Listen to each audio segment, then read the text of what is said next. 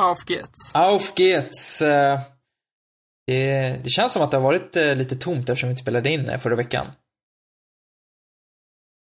Jag håller med. Jag hörde, hörde inte som du sa. Är det, är det dåligt ljud? Nej, nej. nej, du låter jättebra. Det var bara att jag var väldigt ofokuserad på att du pratade. Mm. Jag är inte van vid att höra din röst. Det var länge sedan nu. Ja, men det var länge sedan och det vi, första vi ska göra är ju verkligen att tacka för någonstans den respons. Den är ju inte gigantisk, men det är ju respons och det är ändå folk som märker att vi inte har spelat in ett avsnitt och eh, det tycker jag känns, det känns jävligt bra. Det värmer, Mm. det värmer Det faktiskt. är ju till och med folk som har nominerat oss till något eh, pris man aldrig, som man inte visste fanns tidigare. Men Mm. det, det är häftigt. Ah, den där eh, chocken, kan jag säga, när jag såg det här priset. Och sen så visade det sig att min flickvän har alltså gått in och röstat på oss. Och jag har inte ens vetat att det här priset finns. Alltså hon sa det till mig. Hon satt där och hon bara, du vet att jag, jag har röstat på er i podcastpriset. Jag bara, va? Vad är det? Och det visade sig att eh, det här eh, Daytona, Daytona, nu, Daytona, snacka om, då, dålig engelska nu. Eh, de eh, kör kör ett podcastpris och vi är ju jättetacksamma för alla som liksom vill nominera oss till det. Jag, eh, jag har inte jättestora förväntningar, men det, det, det värmer verkligen. Jag, jag skulle tro att, eh, vilka tror ni är huvudkandidaterna till att vinna i sportkategorin där? Vår systerpodd Tutu Balutu. Toto Balotto, och den rekommenderar jag, det är såklart. Thomas och Gusten har gjort det fantastiskt och jag tycker det är en jävla... Och de brukar nämna oss med jämna mellanrum så det är hög tid att vi nämner tillbaka dem. Ja, de nämnde ju, de nämnde ju dig Filip. De har inte nämnt dig Andreas. Det får vi jobba på ändå. Eh, Det är ofta man får lillpöler också. Ja. Gammalt, gammalt groll som lever kvar säkert. Nej men Toto Balotto håller man ju en eh, tumme för. Det, för Gusten och Thomas eh, förtjänar all jävla framgång de kan få. Jag tycker det är en jävla toppenpodd. Eh, Lund, Lunds podd lär ju ligga bra till, såklart. Och eh, Offsides podcast. Sen så finns det ju den här eh, Della Sport. Som eh, tycks gå och vinna priser. Jag, jag har aldrig lyssnat på den. Men eh, den, den kan säkert eh, få till sig röster. Det är lite varning för alla, det finns många klubbpoddar i Sverige också, så för de stora klubbarna, så här Djurgårdens, eh, ja, Djurgårdspodden eller vad den heter och så vidare. De har ju potential att få väldigt många röster liksom. Ja, Men det jag tänkte på är, alltså Toto Balutto är ju ett svinbra, eh, jag har ingen aning vad det betyder, men ett svinbra namn liksom. Eh, det sitter ju rätt i munnen. varför, och vi kallar oss för Bundesliga-podden liksom. Jag känner- att vi liksom inte riktigt har kommit eh, eh, hela vägen när det kommer till, till namnet på podcasten. Nej, men det... Ja, nej. Vad skulle, vad skulle vi köra? Nej men exakt, jag tror att Toto Balotto är ju liksom någon sorts, utan att veta, men jag tror att det är italienska för liksom hela rubbet. Eh, eller liksom allt. Liksom, det är Toto Balotto, det är Eh, hela Som eh, skiten. Folgas fotboll kanske? Ja, det ligger ju inte lika bra i, i, i munnen, Folgas fotboll. Men liksom, jag vet inte, vad är hela rubbet liksom på, på tyska? Eh, det är liksom... Gall. Nej, men det är, jag tror det är, liksom, det, är, det är svårt att få till en, en klämkäck tysk, ett tyskt podcastnamn med samma liksom den här eh, artikulering, alltså den här det ligger så bra i munnen Toto Balutto. Alltså det Mm. ligger ju bra. Både, både, Vi får fila på det. Ja, det blir en utmaning till, till nästa veckas podd att komma på ett bra... alternativ. Vi, Ja, vi, ett, eh, en tysk kontring på Toto Balutto. Mm. Eh, Vi måste ju vara redo om det kommer en annan podd som kallas för Bundesliga-podden. Det är ju inte så att vi direkt har varumärkesskyddat namnet liksom. nej, men eh, du behöver inte ge folk idéer bara för det. nej, nej det är sant. ja, nej, nu eh, drar vi igång veckans podd. Tagen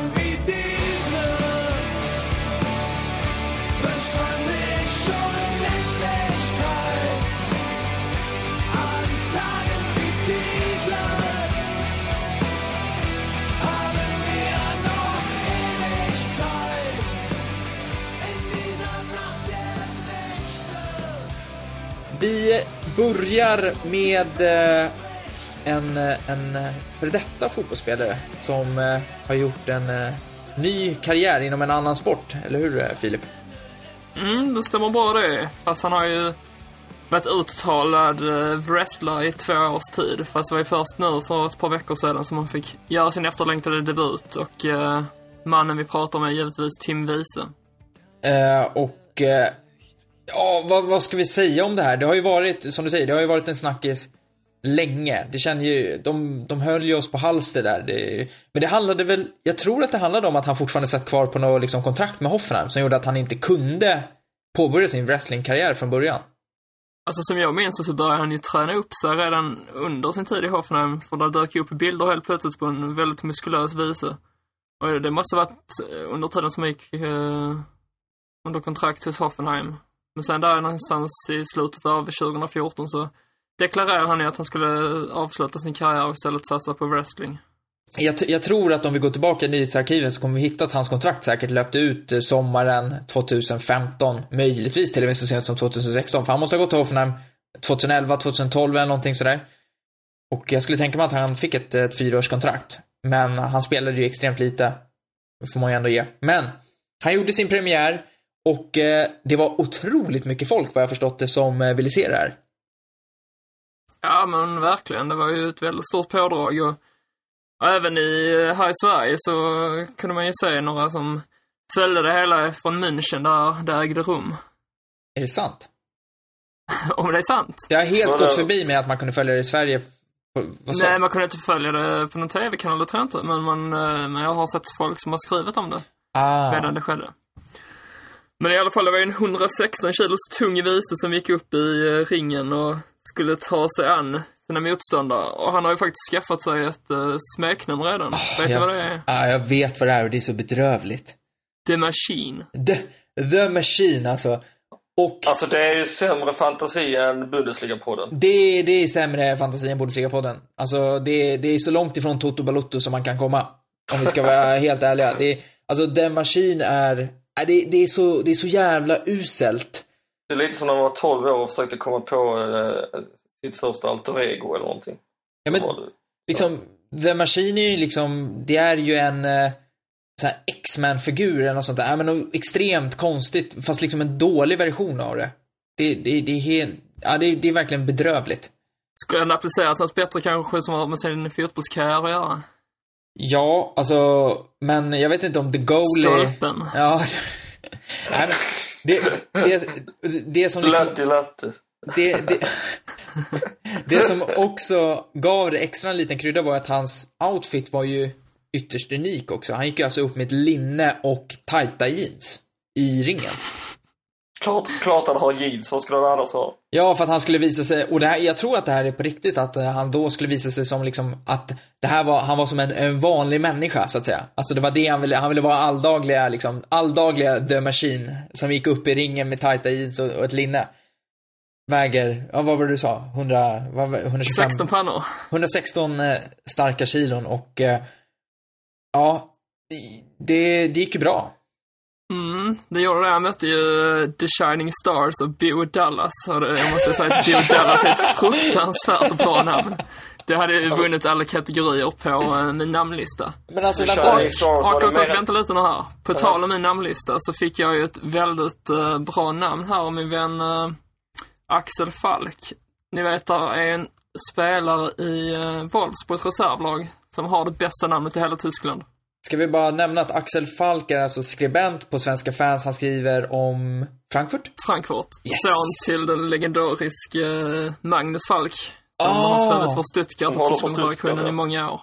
Ma- Magnus... Nå- Något som har hänt där i familjefejden där tror jag. Ah. Frankfurt började vara på Stuttgart. Ah, Ingen aning. Alltså, och Magnus har väl skrivit om egentligen typ allt på Svenska Ja. fans. Ja, det alltså är det är ingen legendariskt. som är så kunnig som honom när det kommer till så här städer i Tyskland. Ja, ja, det, det är otroligt eh, fascinerande. Vad var namnet då? Namnet Max Peter Klump.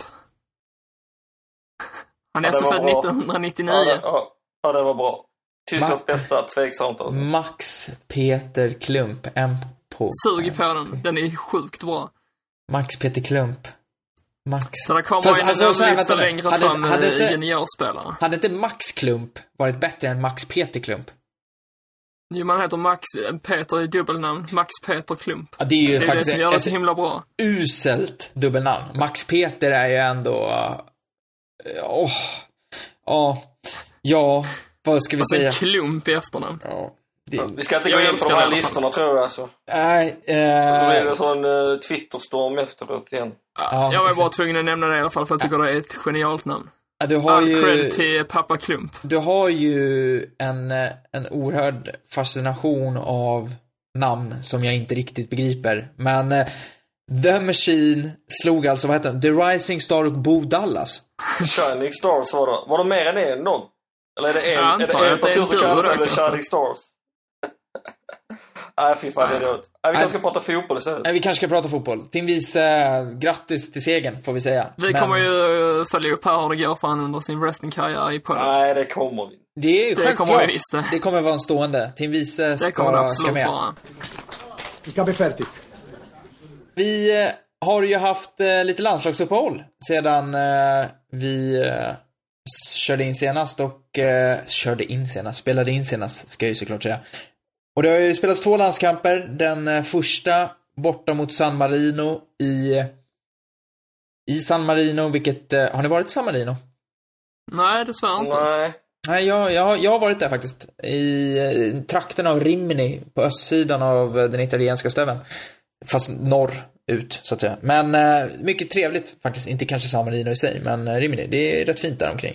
Så att, eh, men eh, extremt litet land. Och det var ju väldigt mycket regn i San Marino när den här matchen spelades. Eh, Vilket inte var det enda problemet, för att eh, matchen slutade 8-0 till Tyskland. Det var, jag tror att San Marino hade en touch på boll i tyst straffområde under hela matchen. Och det var efter en hörna där man hade fått liksom typ huvud på bollen. Men eh, nej, det var det var spel mot ett mål. Såg ni matchen? Nej. Dessvärre inte faktiskt. Nej. Men ni, ni missade inget, för tänk er att eh, San Marino ställer upp med ett 6-4-0 eller ett 5-5-0 beroende på hur de vill. Alltså det var, det var helt, eh, helt sjukt. Det var helt absurt faktiskt. Det var en av deras anfallare som gjorde självmål och det sa kanske en hel del. Ja, nej, det var, det var, det var väldigt, väldigt konstigt. Hela matchen. Jag, jag har ju sett, man har ju sett Tyskland spela mot brödnationer förut, men det här var faktiskt någonting utöver det vanliga för att San Marino, det var, det var liksom inte ens, det var inte, det var ingen fotbollsmatch. Man hade kunnat spela på en planhalva och bara skitit i, i den tyska planhalvan, för det, det var så det såg ut. Och Tyskland vann som sagt med 8-0. Thomas Müller var rasande efter matchen, tyckte att det var en helt värdelös match att spela och jag kan ärligt talat när jag sett till hur matchen såg ut så förstår jag honom. Till fullo. Men, vi kan lämna den diskussionen där här för det, det känns som att det pratas väldigt mycket om, speciellt i Tyskland pratas väldigt mycket om Han det fick här. ju... eh, San Marino gav ju också eh, ganska mycket svar på tal liksom om... Efter Thomas Müllers eh, uttalande och, eh, och sådär att det kanske en, inte är rätt tid att gnälla på att man åker på eh, onödiga matcher i ett VM-kval. Liksom. Eh, Hur menar-. Men hur menar de då? Nej, men de pratar om historia, om hur viktigt det är att även hos mindre, mindre nationer och eh, klubbar får ta del av den stora, eh, stora världen så att säga. Eh, eh, San Marino som är ett, ett litet land som har kämpat med sin självständighet och så vidare. Och man gjorde det mycket större än vad Thomas Müller kanske tänkte när han eh, ratade den matchen. Men Eh. liksom, är det värt det när de inte ens vill bjuda in till fotboll? Men vad ska de göra? Det bor ju typ iggar där. Det är typ Nej, men- rörmokare som eh, spelar liksom. Alltså, ja men det är det. det är de, ju... måste ju få, de måste ju få vara med i ett VM-kval. Liksom. I så fall får väl uh, Uefa se över vi, eh, och sätta in ytterligare kval dessförinnan om man nu inte vill att uh, så kallade blåbärsnationer ska vara med i, den, eh, i det urvalet. Liksom. Men det är väl det som kommer ske inför EM 2020 också, tror jag va?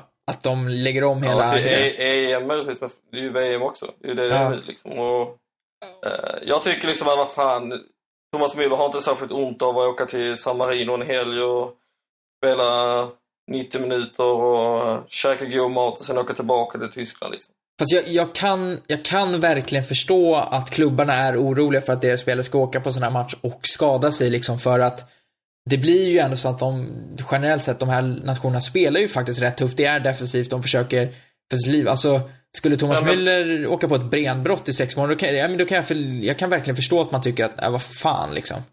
Då får väl Jogi Löw och uh, Ancelotti och kompani får väl sätta sig ner och prata om det då och ta ut ett uh, mer C-betonat uh, lag till en sån här match i så fall. Nu För det gjorde- var det ju faktiskt också. Ja, han gjorde Eller ju ett typ det. B-betonat i alla fall, för det var en hel del nyckelspelare som saknades. Sen är det väl i och för sig svårt i och med för man måste väl eh, ändå välja ut en eh, kvaltrupp antar jag. Man kanske inte kan välja vilka spelare som helst, för då blir det jobbigt sen när man närmar sig slutet.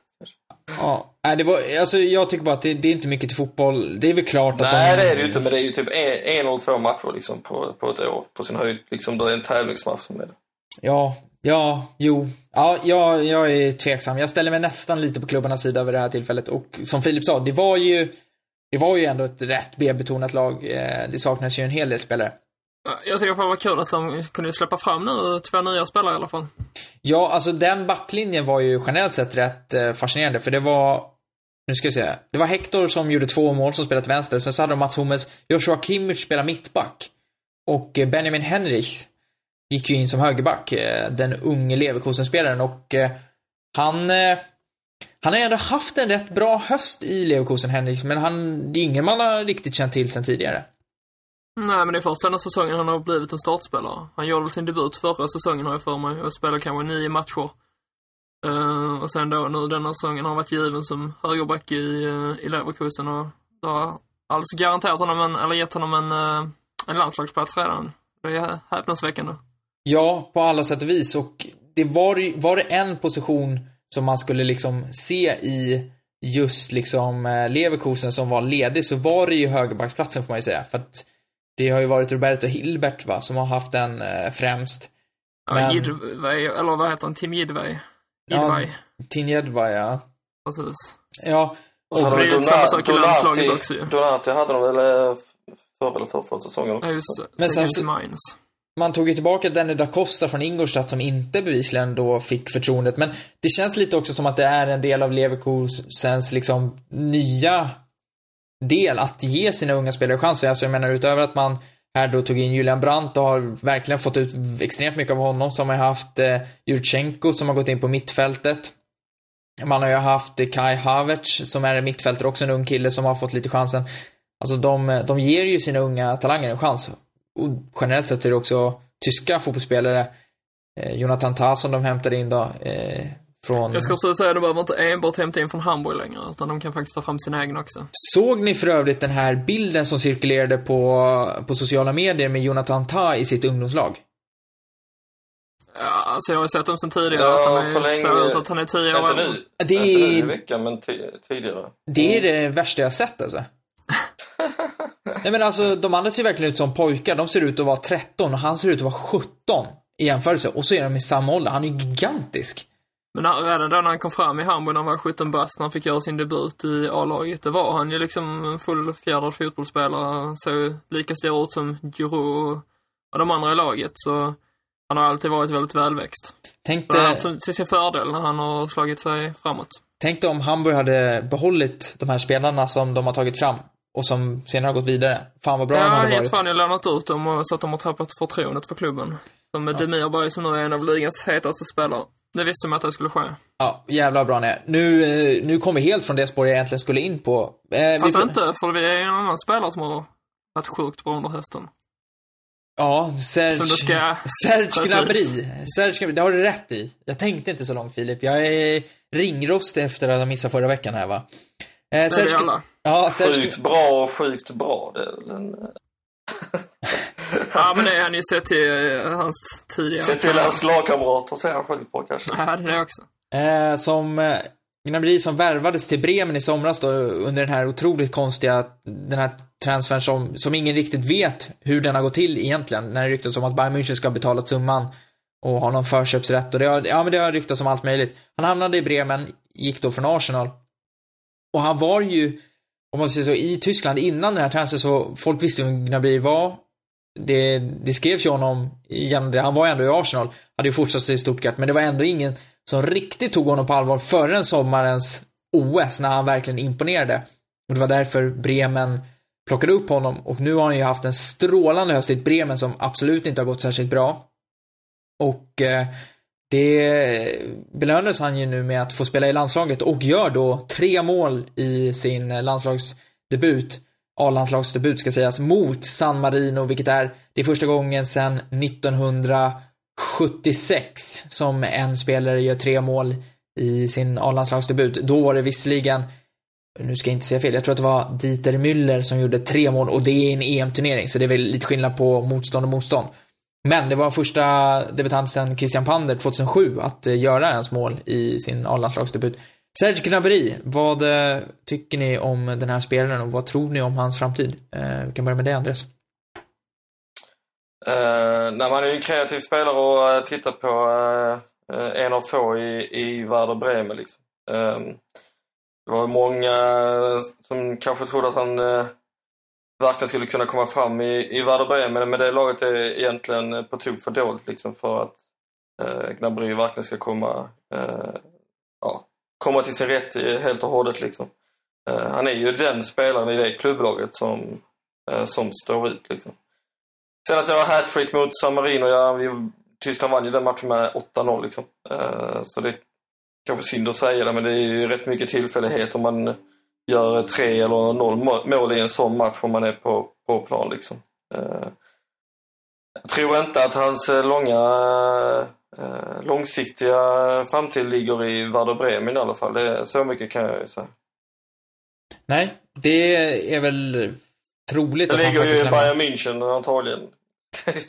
Det, det verkar ju så. Så sent som idag så gick han ut och sa att han eh, tror sig själv klara av att eh, spela i Bayern München. Men eh, innan vi går in kanske på den diskussionen. Filip eh, Gnabry, vad... Du, du upptäckte ju honom för min del, så att säga, åt mig under OS. För det, det var ju där jag någonstans verkligen fick reda på hur bra han någonstans, eller vilken potential han hade. Ja, men han har ju tillhört det Arsenal ganska så länge, spelat för deras ungdomslag, sen även spelat för A-laget och tillhört där och tränat, men uh, har väl aldrig varit riktigt aktuell för att bli någon, någon större, ja men nyckelspelare där, utan har mest harvat runt i reservlaget och gjort kortare inhopp, så. Så nu tillsammans i OS så var det många som hoppades att han skulle ta nästa steg efter att ha gjort fint där och och det blev det i Werder Bremen till slut och att han inlett så bra som han har gjort och, och blivit belönad med landslagsspel så trodde jag aldrig men det är väldigt roligt att se faktiskt och jag tror att han kommer att bli en, eh, en spelare vi kommer att se hädanefter i landslagssammanhang.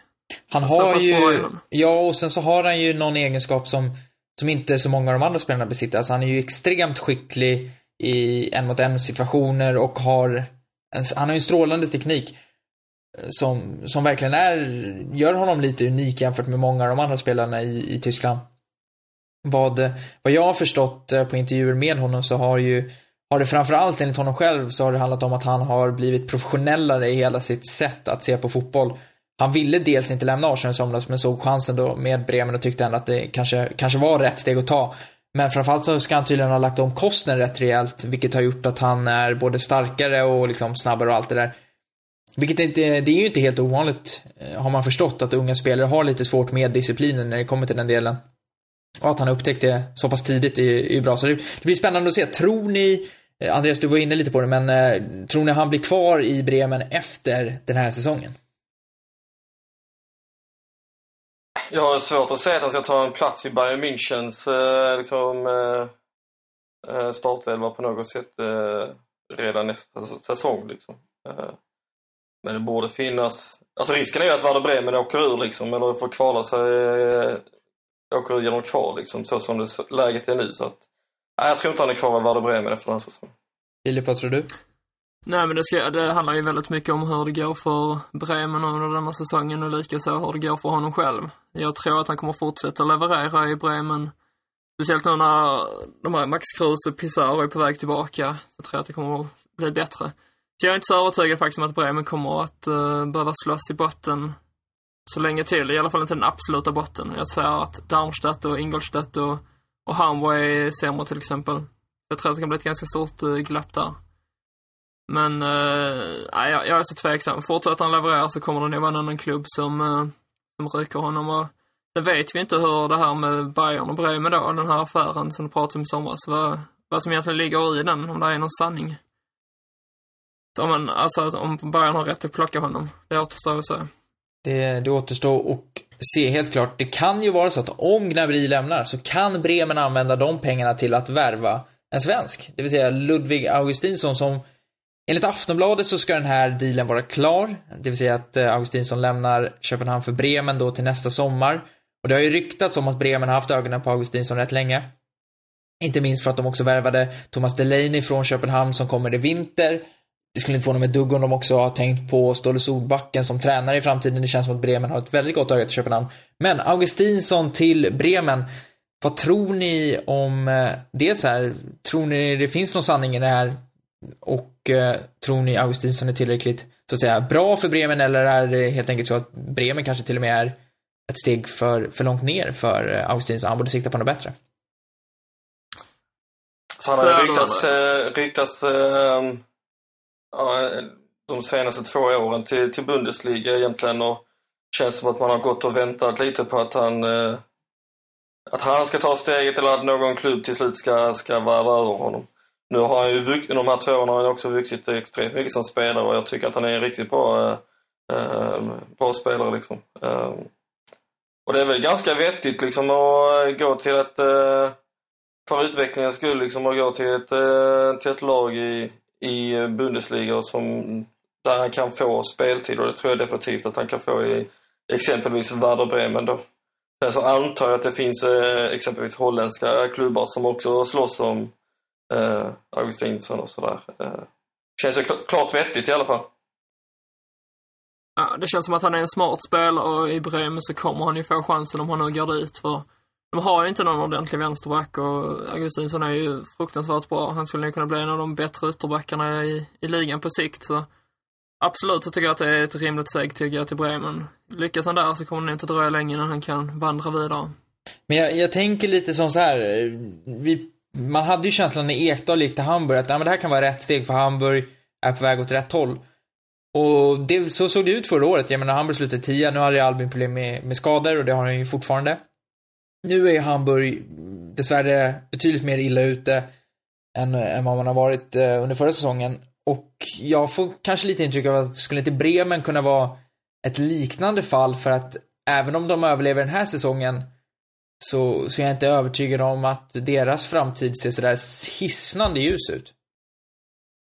Nej, det håller jag med om. Men jag tror att han är lite samma som i Gnabry då. Att han, eh, att han kommer inte kunna lastas för att det går dåligt helt enkelt. Så han kommer nog få spela och, och kan han visa upp sina kvaliteter han har visat upp i Köpenhamn och landslaget så kommer det vara andra klubbar i så fall som, eh, som är villiga att köpa honom om nu Bremen skulle åka ut. Andreas? Ja, men det var precis det att det här blir som ett, eh, Bremen i så fall blir ju ett eh, större skyltfönster liksom för, eh, för Augustinsson liksom. Än vad Köpenha- Köpenhamn är. Eh, och ställas mot bättre spelare och st större utmaningar. Eh, skulle Bremen, han går gå till Bremen och eh, eh de, han skulle tvingas följa med dem ner i andra ligan eller sådär i framtiden liksom. Det, det behöver inte vara till hans nackdel. Han är ju bara, eh, av en 22 år eller, eller sådär så så tror jag ändå att det, det är till hans, eh, till hans fördel. Uh, ja, nästan bättre att gå till ett, ett lite sämre lag i ligan än att gå till ett av de bättre för att, för att han ska få eh, speltid och chansen att utvecklas ytterligare. Mm. Det blir eh, spännande att se, men mycket verkar ju tala för att Augustinsson hamnar i Bremen, förutsatt att Bremen då inte skulle åka ur Bundesliga. Men vi har ju ytterligare rykten som har eh, dykt upp. Eh, det börjar trots allt närma sig januari, vilket betyder att det kommer att kunna hända saker. Men, jag tror visserligen inte att det här kanske ligger högst upp på listan över att hända nu, men jag undrar vad ni tänker kring Mahmoud Dahoud och hans eventuella flytt då till Borussia Dortmund som det har sagts. Och Liverpool och jag tycker nog att Andreas, eh, här, här vet jag att du har twittrat lite om den här transfern, eller hur? Ja, inte överdrivet, eh, överdrivet eh, mycket. Eh, men eh, det jag har sagt är väl att det är ytterst svårt att se att Bojan Mönchengladbach ska göra samma eh, med Dahoud som de gjorde med Marco Reus, alltså att eh, sälja sin bästa spelare till eh, kanske inte sin största rival, men en av sina större rivaler i, i ligan. Eh, fansen blev ju djupt besvikna när Marco Reus eh, förvisso gick tillbaka till, till, till, till Dortmund då. Um, Men- att, att Dortmund har ett intresse för Dahoud, det är ju, det är ju tydligt liksom. Men, eh, och det har ju gått rykten om att det finns ett bud och det gick rykten om att det fanns ett bud redan i somras men det har dementerats eh, så sent som idag. Och det har väl, som jag har förstått det, då inkluderat pengar och Nordishine. Ja, precis. Ja, det är ju det som är ryktet då. Eh, det finns ju inget eh, bekräftat då, men uh, eh, precis. Och att, uh, alltså Nordishine är ju, uh, en extremt stor publikfavorit i Dortmund också. Det är ingen övergång som... hur mycket fansen än skulle vilja ha uh, Dahoud i, i Dortmund så kanske man inte vill säga att det sker på Nuri Sahins bekostnad. Även om man, det kanske är dags att inse att eh, uh, Sahin inte är en, eh, en spelare för toppen av Bundesliga längre. Eh, han har fått lite chanser nu på sistone och har inte direkt eh, tagit dem. Och, eh, ibland får man släppa hjärtat och tänka hjärna i lite också. Eh, men som sagt, om Dortmund eh, ska köpa Dahoud då eh, kommer det nog inte vara så glada miner i, i, eh, på Mönchengladbachs eh, eh, läktare skulle jag anta. Nej. Shine för övrigt har ju också ryktats till ditt Hamburg, Filip. Vad tror du om möjligheterna där? Uh, alltså, jo visst, chansen till speltid ökar givetvis med tanke på hur usla Hamburg är, men jag är ju väldigt mycket emot här att köpa in föredettingar. Sen visst, han kan få ett, ett lyft sådär och hitta tillbaka till sitt forna jag, men det känns ändå som att det är en det är en liten chans att det sker med tanke på hur det brukar se ut när sådana föredettingar kommer till Hamburg. Så Alltså föredetting, han är, han är 28 år. Ja, det är en föredetting för mig. Alltså. Nej, men så, jag tror säkerligen han har mer att ge, men jag tror inte att han, den är inte rätt väg både för honom eller för Hamburg att att gå till HSV. Men kolla på eh, Florian Kring. Alltså, han gick ju till, till St. Pauli under sina sista säsonger och blev en nyckelspelare där. Alltså. Jag, Ja, men det är St. Pauli, det är inte Hamburg. ja, men snart så är det ju... Och det är så jag kollar på Lewis Hurtsby, när var var han 24 bast när han gick till HSV. Det har liksom inte blivit så bra för honom. Visst, han spelade upp sig förra säsongen, men den här, den här säsongen har varit uh, usel rent ut sagt. Så frågan är om han har så mycket mer att ge. I alla fall i Hamburg. Jag tror inte det. Nej, Sandler är i, alla fall inte vara kvar i, i Dortmund efter den här säsongen och det eh, känns det som. Eh, dels för att han inte är tillräckligt bra för, för att konkurrera med de andra, andra i startelvan och dels för att inte Torsjö verkar ha samma bild av honom som, som publiken på läktaren. Det hade man ju inte trott för ett par år sedan han kom fram i Dortmund, men eh, den karriärutvecklingen med Real Madrid och, och Liverpool och allt det där har ju verkligen, ja, Det är 12, 12 år sedan han gjorde sin debut i, i Bundesliga. Som en av de yngsta i Dortmund någonsin. ja. Och Nej, så blev det skit av det. Nej, det var många fina år. Tills Real, Real Madrid kom, in i bilden. Det var då det sket sig. Il capo è fertig. Filip, eh, kan Hamburg egentligen värva något när man inte har en sportchef? Ja, det gjorde man ju i somras, så varför inte? Nej, men De, de, de kan ju värva en sportchef, annat. de, de kan ju försöka värva en sportchef. Vi kan säga att den jakten, den eh, verkar gå sådär. Minst sagt. De har ju kopplat ihop med tiotal namn nu, nästan. Och alla har ju sagt nej. Eller så har klubbarna som de har representerat inte velat släppa dem, så... Ja, det är en evig jakt, känns det som. Ja, det började väl med den före detta spelaren Nico Jan Hogma, tror jag han heter. Som Mm, är, precis. håller till i Holland idag, som eh, ska ha tackat nej till det. Till jobbet som sportchef, men klubben var ju själva ute och sa att det var de som, liksom, de avfärdade Hogma och sen så kontrade det här med att så var det absolut inte. Nej, sen vet man inte vem man ska tro på där. Det känns väl inte som att Hamburg vill erkänna att de har blivit nobbade. De tror fortfarande att de är störst, bäst och vackrast. Eh, exakt. Och sen så kom då Horst Held in i bilden, som då ska ha tackat nej, som han var ju tidigare i Schalke, fick lämna där i, i våras. Följt av eh, Christian Hochstetter, som är i Karlsruhe idag. Som även han då tackade nej, eller eh, det blev så till följd av att eh, Karlsruhe och Hamburg inte kunde komma överens om hans övergångssumma. Och nu senast idag så kom det då ut att man också varit intresserad av Jonas Bolt som är i Leverkusen. Som även han då tackade nej till Hamburg. Så då undrar man ju var eh, ska det här sluta? Felix Nej, Magath. dessförinnan mellan uh, Leverkusens och Karlsruhes sportchef så var det ju Bochum som jag har tappat namnet på. Som man då nästan var överens med, men i sista stund så... Tåt så va? vad sa du? Tåt. Heter Nej, han? det, det, det är han i Karlsruhe. Den är hård. Död. Nej men Hochstetter, är han i Bochum alltså? Precis. Okej. Det var det. Och Så. han eh, var ju på gång in, men Bochum ville väl ha 3 eller 4 miljoner euro tror jag. Och Hamburg erbjöd, vad var det? 500 euro max, eller 300 000 Fem, euro. 500 Nej, 500 euro! 000. Då hade jag tagit det 500 som 000 menar jag givetvis. Miljardären har klivit in i Hamburg och erbjuder 500 euro till nästa sportchef. Det är då Ja, ja, men det hade väl känts som en rimlig summa med tanke på hur, hur ofta man eh, byter sportchef och tränare. Så, nej, jag vet det, inte. det, närmar sig, det närmar sig Felix Magath alltså. Det hade ju inte varit helt fel. Men det här, det här är ju liksom, det, det är ett sånt tydligt uttryck för hela Hamburgs liksom säsong och hela, eh, hela Hamburg egentligen hur det är. Alltså det, dels att det sprids i media som en löpeld, alltså de verkar inte kunna hålla någonting innanför sina egna murar, men också att det blir, man misslyckas. Alltså det, det är ju verkligen, det är ju pinsamt. Ja, men sen är det ju 10-12 journalister som är anställda enbart för att bevaka HSV, så det är klart att det läcker ut saker. Intresset är ju skyhögt för vad som händer i klubben. Ja, fast samtidigt så är det ju inget, det här skulle ju inte hända i sådär extremt många andra tyska klubbar, tror jag. Inte på det sättet som det gör nu. Nog för att liksom journalister bevakar Hamburg, men vi vet ju alla att det liksom, det sitter ju journalister från Bild och Kicker och de här och bevakar alla klubbar i Bundesliga. Kanske inte exakt lika intensivt, men jag tror liksom inte att Hamburg är ett exceptionellt undantag där man verkligen liksom försöker slakta dem insidan ut.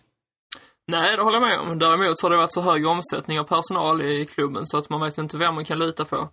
Och det är klart att de som kommer in, kan de uh, tjäna en extra slant på att dela med sig av information där, så tror jag säkert det är många som gör det. Jag hade säkert själv kunnat tänka mig också, beroende på vilken situation man sitter i. Det är ju, är det så, så är det ju, det tycker jag låter bedrövligt. Faktiskt. Att jag skulle kunna tänka mig det, eller att det är så. Nej, både och, skulle jag säga. Nej, faktiskt. jag hade nog inte kunnat tänka mig att göra det själv, men, uh, men jag tror definitivt att det sker. Annars vet jag inte hur informationen läcker ut. Ja, men hur, hur många kan läcka informationen? Det finns ju typ bara en i styrelserummet och en utanför. Fast nej, så är det ju inte. Nej, jag vet, men det, det är känslan. Det är ju, det är ju Beiersdorfer och eh, Kühne liksom. Mm. Ja, nej, jag, jag kan inte, jag vet inte vad jag ska säga riktigt. Jag tycker allting är katastrofalt. Men det har varit så i så många år så man har ju vant sig. Ja, vi eh, kommer följa upp eh, Hamburgs sportchefsjakt eh, utan tvivel. Ich habe fertig. Vi måste ju innan liksom helgens drar igång så måste vi såklart prata om den match som är Tysklands, ja, kanske är det den största, det vet jag inte. Det kanske är den näst största då. Det är klassiker ändå. Eh, Dortmund-Bayern. Det känns ju som att Ruhrderbyt ändå är den största. Eller har jag fel? Ja, ur, ur rivalstämpel och derbystämpel för Dortmunds del så är det ju så. Absolut. Men de senaste åren har ju eh, det här mötet verkligen vuxit och vuxit. Eh, kanske eh, dött ut lite nu när Dortmund inte har visat sig kunna hålla uppe eh, kampen mot eh, Bayern riktigt. Men eh, ändå ett möte mellan två, eh, två lag med mm, väldigt bra spelare och, och egentligen eh, de, de lag som man ofta tror ska utmana varandra om titeln då. Och eh, det finns ju ett litet halmstrå för Dortmund att gripa här. Vi eh, är ju tio omgångar in i den här tabellen och Dortmund är sex poäng bakom Bayern. Vinst för Bayern skulle ju betyda, ja, nio poäng och då skulle jag påstå att det kommer all, Dortmund aldrig ta igen under det här året. En vinst eh, skulle, för Dortmund skulle dock betyda att man har bara tre poäng upp. Och eh, jag fick frågan häromdagen liksom vad jag tror inför den här matchen och det, det är ju väldigt svårt skulle jag säga att säga om hur det kommer gå. Dortmund har ändå hemmaplan och känslan är att Bayern inte är sådär ruskigt bra så att eh, de kommer att liksom kunna åka till Västfallen och vara några superduper favoriter. Nej, alltså Bayern hade det ganska tungt innan. Eh, eller tungt och tungt kanske man inte ska säga. Det var inte så att de gick och förlorade, men äh, lite kämpigare innan äh, uppehållet här medan äh, Dortmund vaknade till liv med en väldigt bra prestation i, i, i Hamburg då. Eh, och har ju de här skadeproblemen som fanns innan, de har ju mer eller mindre helt eh, försvunnit nu och eh, Marco Reus är till och med, med i den 18-mannatruppen till den här matchen och kommer från, ja, troligen inte att starta men eh, det är mycket möjligt att se Marco Reus på bänken. Och, eh, kanske så att också eh, för signaler till laget att nu är det dags att gripa det här halmstrået som du, som du pratar om. Liksom. Ehm, det finns potential att, eh, att vinna den här matchen liksom, men samtidigt så har, det, har jag dåliga vibbar från, från tidigare matcher. Och, eh, just mot Bayern München och, som är ett betydligt bättre lag eh, eh egentligen på, på pappret och när de har en mycket högre högsta nivå än vad, vad Dortmund har visat. Så att, eh, men allting kan hända på Westfalenstadion. Så är det ju. Filip, vad har du för vibbar inför matchen? Jag har väl ingen större vibb om jag ska vara ärlig. Det är klart att det är säsongens största match, men i och med att uh, Dortmund har halkat efter så pass mycket som man har gjort så känns det som att... Som att den inte är Sex lika poäng, het. det blir ju tre poäng om man vinner ju. Och vinner man Ja. även igår så är man ju Men det, det, kommer ju, det kommer förmodligen bli nio, men jag tror faktiskt att Dortmund har en ganska god chans att ge Bayern en match, men i längden så kommer Bayern vinna. Men däremot så tror jag typ att det blir 2-1 eller något sånt. Men Bayern är för starka helt enkelt. Och Bayern-spelarna de är ju som mest taggade för den här matchen. De kommer nog göra allt i sin makt för att vinna. Men är inte känslan att det känns som att matchen är, den är lite sval jämfört med tidigare år? Det känns som att den här riktiga, riktiga liksom nerven inte riktigt finns där som det kanske fanns, ja inte minst under förra året när båda lagen liksom stod för fantastiska insatser den ena efter den andra. Nej men det är det jag menar ju. Att uh, man känner inte det. Det hade varit större om det hade varit uh, Bayern mot Leipzig nu till exempel när det är sån hype kring Leipzig. Men Dortmund känns lite avskrivna redan från titeln eller helt och hållet kanske. Jag tror i alla fall redan att Bayern har säkrat titeln. Så i mina ögon så är inte matchen så hemskt, eh, eller så himla uppseendeväckande som den brukar vara. Nej, men vad liksom utöver då resultatet, jag, jag får ju intrycket av att det liksom känslan att inte heller Bayern har, alltså har imponerat så pass mycket att man känner att det är på det sättet en, det kommer inte vara, även om Dortmund skulle gå och vinna så får jag inte intrycket av att de har slagit ett av världens bästa lag. Alltså det känns inte som att Bayern är på den där nivån som man hade förväntat sig att de, eller som man har varit van vid att de har varit på under Guardiola. Det känns som att det har blivit än så länge så har inte den här Ancelotti inte nått toppnivån utifrån det material han har. Nej, men, eh, ja, men just det, det är ju inte ett eh, möte mellan två eh, toppformer, topplag i Bundesliga som det har varit vid några tillfällen de, de tidigare säsongerna här. Jag tycker även alltså att förra och förrförra säsongen så har just Dortmund Bayern München visst det är klart att det smäller högt för, för media och, och så vidare liksom men för Dortmunds del så handlar ju den här säsongen nu om att ta sig först och främst förbi eh, de här lagen som ligger på, på Champions League-plats och i andra hand att eh, verkligen utmana Bayern München om titeln.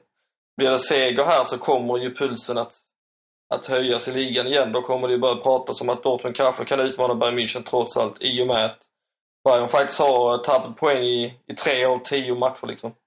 Uh, och det på senare tid.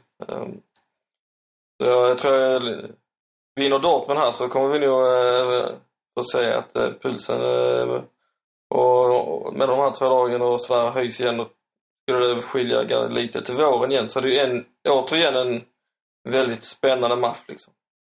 Eh, nu vill jag bara, du, jag vill bara bygga vidare lite på vad du sa där. Att om, om Dortmund skulle vinna så skulle det ju, då skulle man ju prata mer om Bayern vs Dortmund. Men hur, hur långt ska det gå innan vi kommer ta, bara så här kort, eh, Leipzig på allvar i, i toppstriden? Och tänker dem som en eventuell titelkandidat? Till efter helgen. Filip? Nej, men jag håller med lite där nu. Möter Leipzig Bayer Leverkusen och vinner man den matchen så tycker jag väl ändå att då har Leipzig bevisat någonting. Det har man visserligen gjort eh, så här långt också, men nu väntar jag ett tufft schema och det är dessa matcherna man måste vinna om man ska hänga på i toppen och det tror jag inte att man kommer göra. Så det kommer det dröja ett tag till innan jag kommer betrakta Leipzig som ett riktigt topplag. Vi har ju, det måste vi faktiskt säga, vi har ett gäng riktiga toppmatcher ändå i helgen. Du sa det, Leverkusen, Leipzig, Dortmund, Bayern.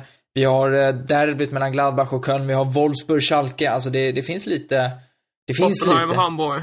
Ja, och... Och eh, Darmstadt, Ingolstadt. Darmstadt, Ingolstadt som eh, tar priset som 1-1 matcher för varje år. Alltså, årets oj, oj, oj. tråkigaste match i Bundesliga, om jag får säga det själv. Men, där, det, det mest intressanta med Darmstadt Ingolstadt är ju vilka som vinner bollinnehavet. För att eh, det är ju två lag som annars ligger på typ 30%. Men, vad... Domarna. Exakt. Vad, eh, bara så här, om ni får gissa resultatet i eh, der klassiker då. Vad, vad skulle ni, vad tror ni att matchen slutar? Andreas? Ehm, ja. Jag säger Äh, men fan, jag vet inte. 0-0. 0-0 i slutändan förra året på Westfallen också. Jo. Eh, Filip, du sa 2-1 där någonting? Yes, Lewandowski gör båda målen för Bayern. Lewandowski gör två baller för Bayern. Jag... Eh, det är svårt. Säg 2-2 Jag, nu. Säg 2-2 nu då. nej, jag ville säga 1-1 faktiskt. Jag ville säga 1-1. Jag tror att det blir oavgjort också. Det känns som att det kan bli en antiklimaxmatch där man bara tänker att jaha, varför... Eh, varför gick det så här? Men eh, det bör det inte bli. Vi får se. Det är 18.30 på lördag som gäller för det klassiker i vilket fall. Då ska vi gå till eh, ett eh, litet favoritsegment för min del. Kanske för att jag håller i det. Men eh, vem är spelaren? Och eh, det var ju ett bra tag sedan som vi pratade om eh, den här karriären. Men eh, ni var båda, vad jag kan minnas, eller Filip var rätt snabb på att lista ut Det Tre kommer vem det Jag kommer inte ihåg vad det var. Nej, exakt. Eh, karriären bestod alltså bara av två klubbar och det var Nürnberg och Bayer Leverkusen. Uh, jag tänker då tänka. Ja. Det är, eh, jag vet inte. Det är ju en spelare som man minst sagt känner till. Eh, Skulle jag säga, eller hur Filip? Mm, det får man säga. En profil. Som varit i ropet för i alla fall några år sedan. Speciellt i landslagssammanhang. Eh, verkligen. Det är väl kanske det som jag tror att de flesta hajar till på. Det är väl den störst, liksom det största kring den här spelaren har ju varit kring landslaget. Och det har ju handlat väldigt mycket om en viss relation där. Så att, eh, ja det var spännande. Andreas, eh, är det någon, någon tanke som väcks till liv? Mm, var det Leverkusen och Nürnberg? Jaha. Landslaget. Speciell relation. Ja, jag, ja. Ja, jag har det nog kanske. Ja, men gissa då. Stefan Kiesling. Det är eh, Stefan Kiesling och eh, precis som Filip sa så du, du tog det, Filip tog det ju direkt. Alltså otroligt snabbt får jag säga. Stefan Kiesling som eh, har spelat eh, lite drygt 300 matcher för eh, Bayer Leverkusen sedan 2006 och representerade innan dess Nürnberg då. Och eh, det man tänker på egentligen kring Kiesling är utöver att han är en, eh, en vass målskytt som eh, nu är lite, man får säga att han är till åren. Han är ju trots allt 32 och han har gått ner sig. Så, men det man kommer ihåg honom är egentligen för att Löv petade honom ur landslaget när det kändes som att landslaget behövde honom som allra mest. Ja, det var väl året efter han... eh, Mm. Det var det man han skytteligan vann- också. Han vann skytteligan. Det var ju, det var ju väldigt, det var ju ett väldigt hett samtalsämne i Tyskland hur man kunde tänkas peta den tyske spelare som gjort flest mål i, i Bundesliga, men också som höll en så pass hög nivå. Han är ju ändå ett rätt bra målsnitt på lite drygt eh, ett mål var tredje match och sådär i Bundesliga genom åren och ja, det är spännande. Stefan Kiesling, vad, eh, vad säger du Andreas? Vad är din relation till Stefan Kiesling? Uh, min relation är ju att jag var en förespråkare av honom under den tiden när jag förstod eh, verkligen inte hur, man kunde, hur Löv kunde frysa ut honom eh, som han gjorde utan att påstå att det var något mellan, eh, mellan de två. Eh, Löv han hänvisade ju alltid till att han valde ut de spelare han tyckte passade in och så vidare. Eh, nu har ju Kiesling eh, helt eh, fallit från den där, eh, den där nivån som han var på, på den tiden. Då. Jag kan tänka mig att vi i ett gammalt halv, halvside-avsnitt eh, pratat om eh, petningen av Kiesling. Jag skulle tro att det ligger rätt i linje med när vi spelade in dem. Ja, det stämmer. Ja. Filip, din relation till Stefan Kiesling? Ja, förutom då som Andreas sa det här med landslaget, att han petades där trots att han öste in mål, så är det väl att han alltid brukade göra mål mot Hamburg också, men så är den spelaren som inte gör det. Ja, det, det är visserligen sant. Ja, det enda jag kommer så här, jag har inget speciellt egentligen kring honom mer än att jag tänker att eh, han har inte varit den eh, snygga, de snygga målens man. Sådär på rak arm. Jag, det finns inget mål som sitter kvar i huvudet från honom som eh, var riktigt, riktigt snyggt. Sen känns Han ganska tråkig också som person. Ja, det... Ja, men gör han inte det? Jo, han, alltså han har ju inte den där utstrålningen direkt. Han har ju inte karisman. Får jag känslan Han av. tycker om att sitta hemma och titta på TV på kvällarna. Ja, det, det kan... Han gör ju inte Leverkusen alltså. På Det- kvällarna. Ingen människa i världen gör leverkosen på kvällarna vill jag säga. det är Har du varit i leverkosen, det är ju Det Jag har är, varit där, det är deprimerande. det är otroligt deprimerande. Alltså, på en nivå som är, eh, ja, den är, det är få som, få tyska städer som jag tror slår det. Jag ska vara sa hela Västtyskland är bara ett stort industriområde. Ja, ja. Ja, det, det vet Det är jag en jävla inte. sjö som rinner igenom. Eller en flod menar jag. En sjö. Ja. Ja, det är inte lätt det där. Det är inte lätt det där. Men jag har ju då laddat upp med eh, tre påståenden kring Stefan eh, Kiesling eh, som ni får helt enkelt svara om de är sanna eller falska. Och vi börjar med att Stefan Kiesling då inledde sin fotbollskarriär som målvakt, men att han valde att växla om till anfallare när han kom upp lite i ålder. Det är helt sant. Ja, Det låter ju sant. Det är eh, helt sant. Faktiskt. Han eh, inledde under sina unga år i målet, eh, bestämde sig vid senare tillfälle att han, nej, han hörde inte hemma där utan han skulle gå upp och blev en, en vass anfallare. Det var ju bevisligen helt rätt val. Att jämföra med Manuel Neuer som gjorde, inte en helt omvänd, men han, Neuer var ju utspelare rätt länge innan han gick tillbaka in i målet under den sena tonåren tror jag. Eh, Okej, påstående nummer två. Stefan Kiesling arbetade som ung som kock och har öppnat en eh, lokal restaurang i sin hemby där han ska börja jobba efter karriären. Fan, Nej, det stämmer inte. Det är Kevin Grosskreutz som gjort det. Är det så? Nej, han har öppnat en restaurang i Dortmund. Ja. Stefan Kiesling har inte öppnat en restaurang. Han har dock faktiskt arbetat eh, lite lätt som kock under sina yngre år och har dessutom släppt en kokbok. Han är på tok för tråkig för att kunna komma på en sån idé. Hans kokbok eh, ser bedrövligt tråkig ut. Man kan eh, googla det så får man se. Det är en bild på honom själv eh, på framsidan och sådär. Nej, den, den ser inte rolig ut. Men han är tydligen rätt duktig i köket och gillar verkligen att laga mat. Så att han har tydligen haft tankar på att kanske hålla på lite mer med det efter karriären. Sista påståendet då. Stefan Kiesling missade ett år av sin ungdomskarriär till följd av tillväxtproblem där det vänstra benet var betydligt längre än det högra. Betydligt längre. Men miss, missar han ett helt år för det? Nej, det tror jag inte på. Alltså jag känner igen det, men det behöver inte vara han, men jag säger någon jag. Va, vad sa ni? Falskt. Jag sa att jag känner igen det här du sa, men det behöver inte vara Kiesling det handlar om, men jag säger ändå en ja. Va, men vad, vad är en ja för svar? Tror du att det är sant eller falskt? Nej, men jag säger ja. Ja. Ja. Ja, okej. Jag- J.A. J.A. men exakt. Ja, det, det är sant. Faktiskt. Fan!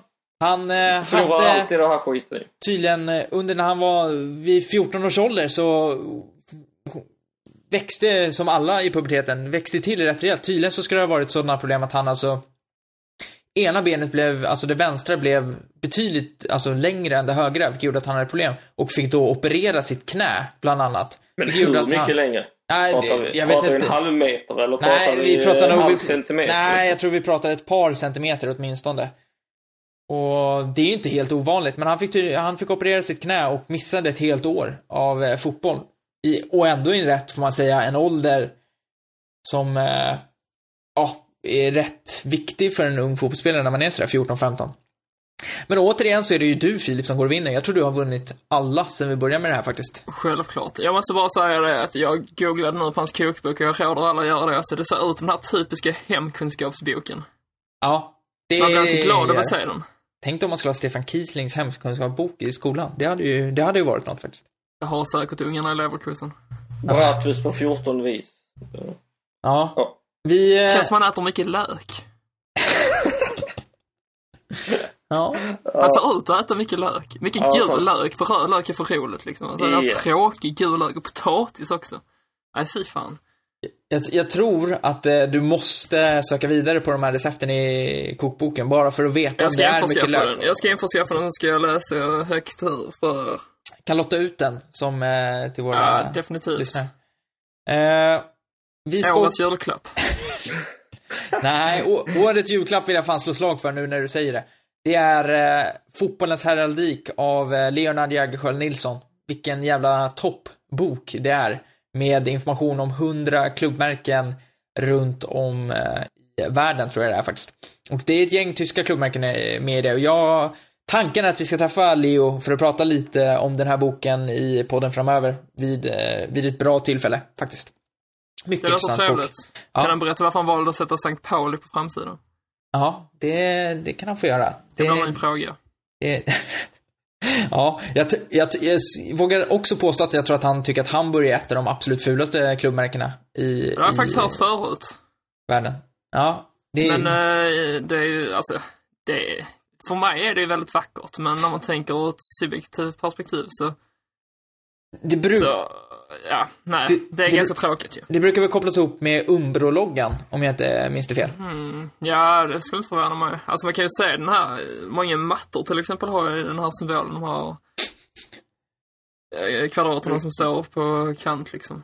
Ja, skitsamma. Det, det vad det. Det är Filip, i herzen i alla fall. du, du har ju lite auran av att du skulle kunna köpa Hamburgs dörrmatta och ha den hemma. Ja, fast jag är minimalist så jag köper alla saker. Är Men det, Är det absolut. så pass? Absolut. Ja. Jag har ju Marcus Berg-tröja hängandes på väggen inramad. Så varför inte? Det är ju exceptionellt också. Ja, Du kan jag, använda den som dörrmatta.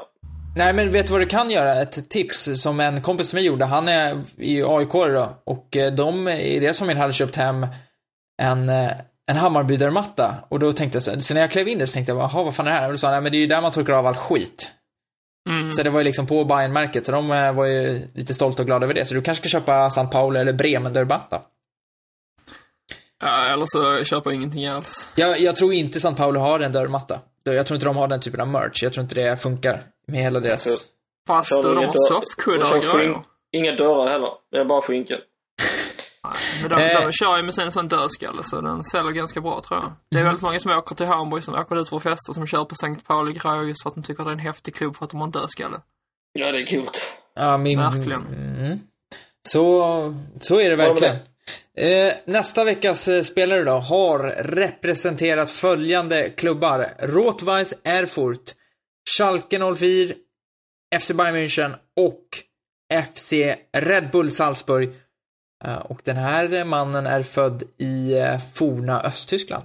Kan jag också ge som en liten ledtråd och jag kan ge ytterligare en ledtråd att eh, han är aktiv på ett eller annat sätt inom den tyska fotbollen. Så det är så. Eh, Erfurt, Schalke, Bayern München och Red Bull Salzburg. Där, där har ni någonting att bita i. Um, vad heter han nu? Nej, jag tror jag kan ha det. Det, det, det, du kan ju omöjligt sätta det så här tidigt. Då blir jag, då blir jag irriterad på Jag riktigt ska faktiskt. kolla, jag ska kolla. Jag brukar alltid slänga ut mig eh, saker i... Ja, nej men medan Filip då Nej, söker vänta. upp det här. Eller vänta, jo, nej det var det. Eh, medan Filip, ja du hade, du hade fel så vi behöver inte ens eh, säga så. Utan jag Precis. tänker att vi eh, säger som så här att eh, nu, nu ska vi fan göra reklam för våra sociala medier. Andreas, Twitter. Och våra asociala medier alltså. Ja, eh, jag finns på Twitter, snabel Andy Holm. Filip. Eh, På Twitter där så snabel och volym med 0 eller 2 Och eh, mig hittar ni då på snabela AT Nilsson. Och vill ni ha tag i eh, Filip och Andreas så kan ni ju alltid hitta dem på samma arbetsplats numera. De går eh, samma vägar, de där eh, två. Ja, till nästa vecka så ska jag vara mer alert och koncentrerad. Nej men det är okej. Första arbetsveckan, då måste man ha fokus. Precis. Fokus, du måste, du måste tjäna pengar för eh, i vår, då jävlar. Då, då blir det fart på det här. Att Ja. jag ska flytta tillbaka till Hamburg eller? Nej, ja det vet jag inte. Jag vet inte Okej. vad du ska göra. Men eh, nej, nu eh, tackar vi Nu för oss. avslutar vi detta. Hej då, hej då. Tack och hej, ciao!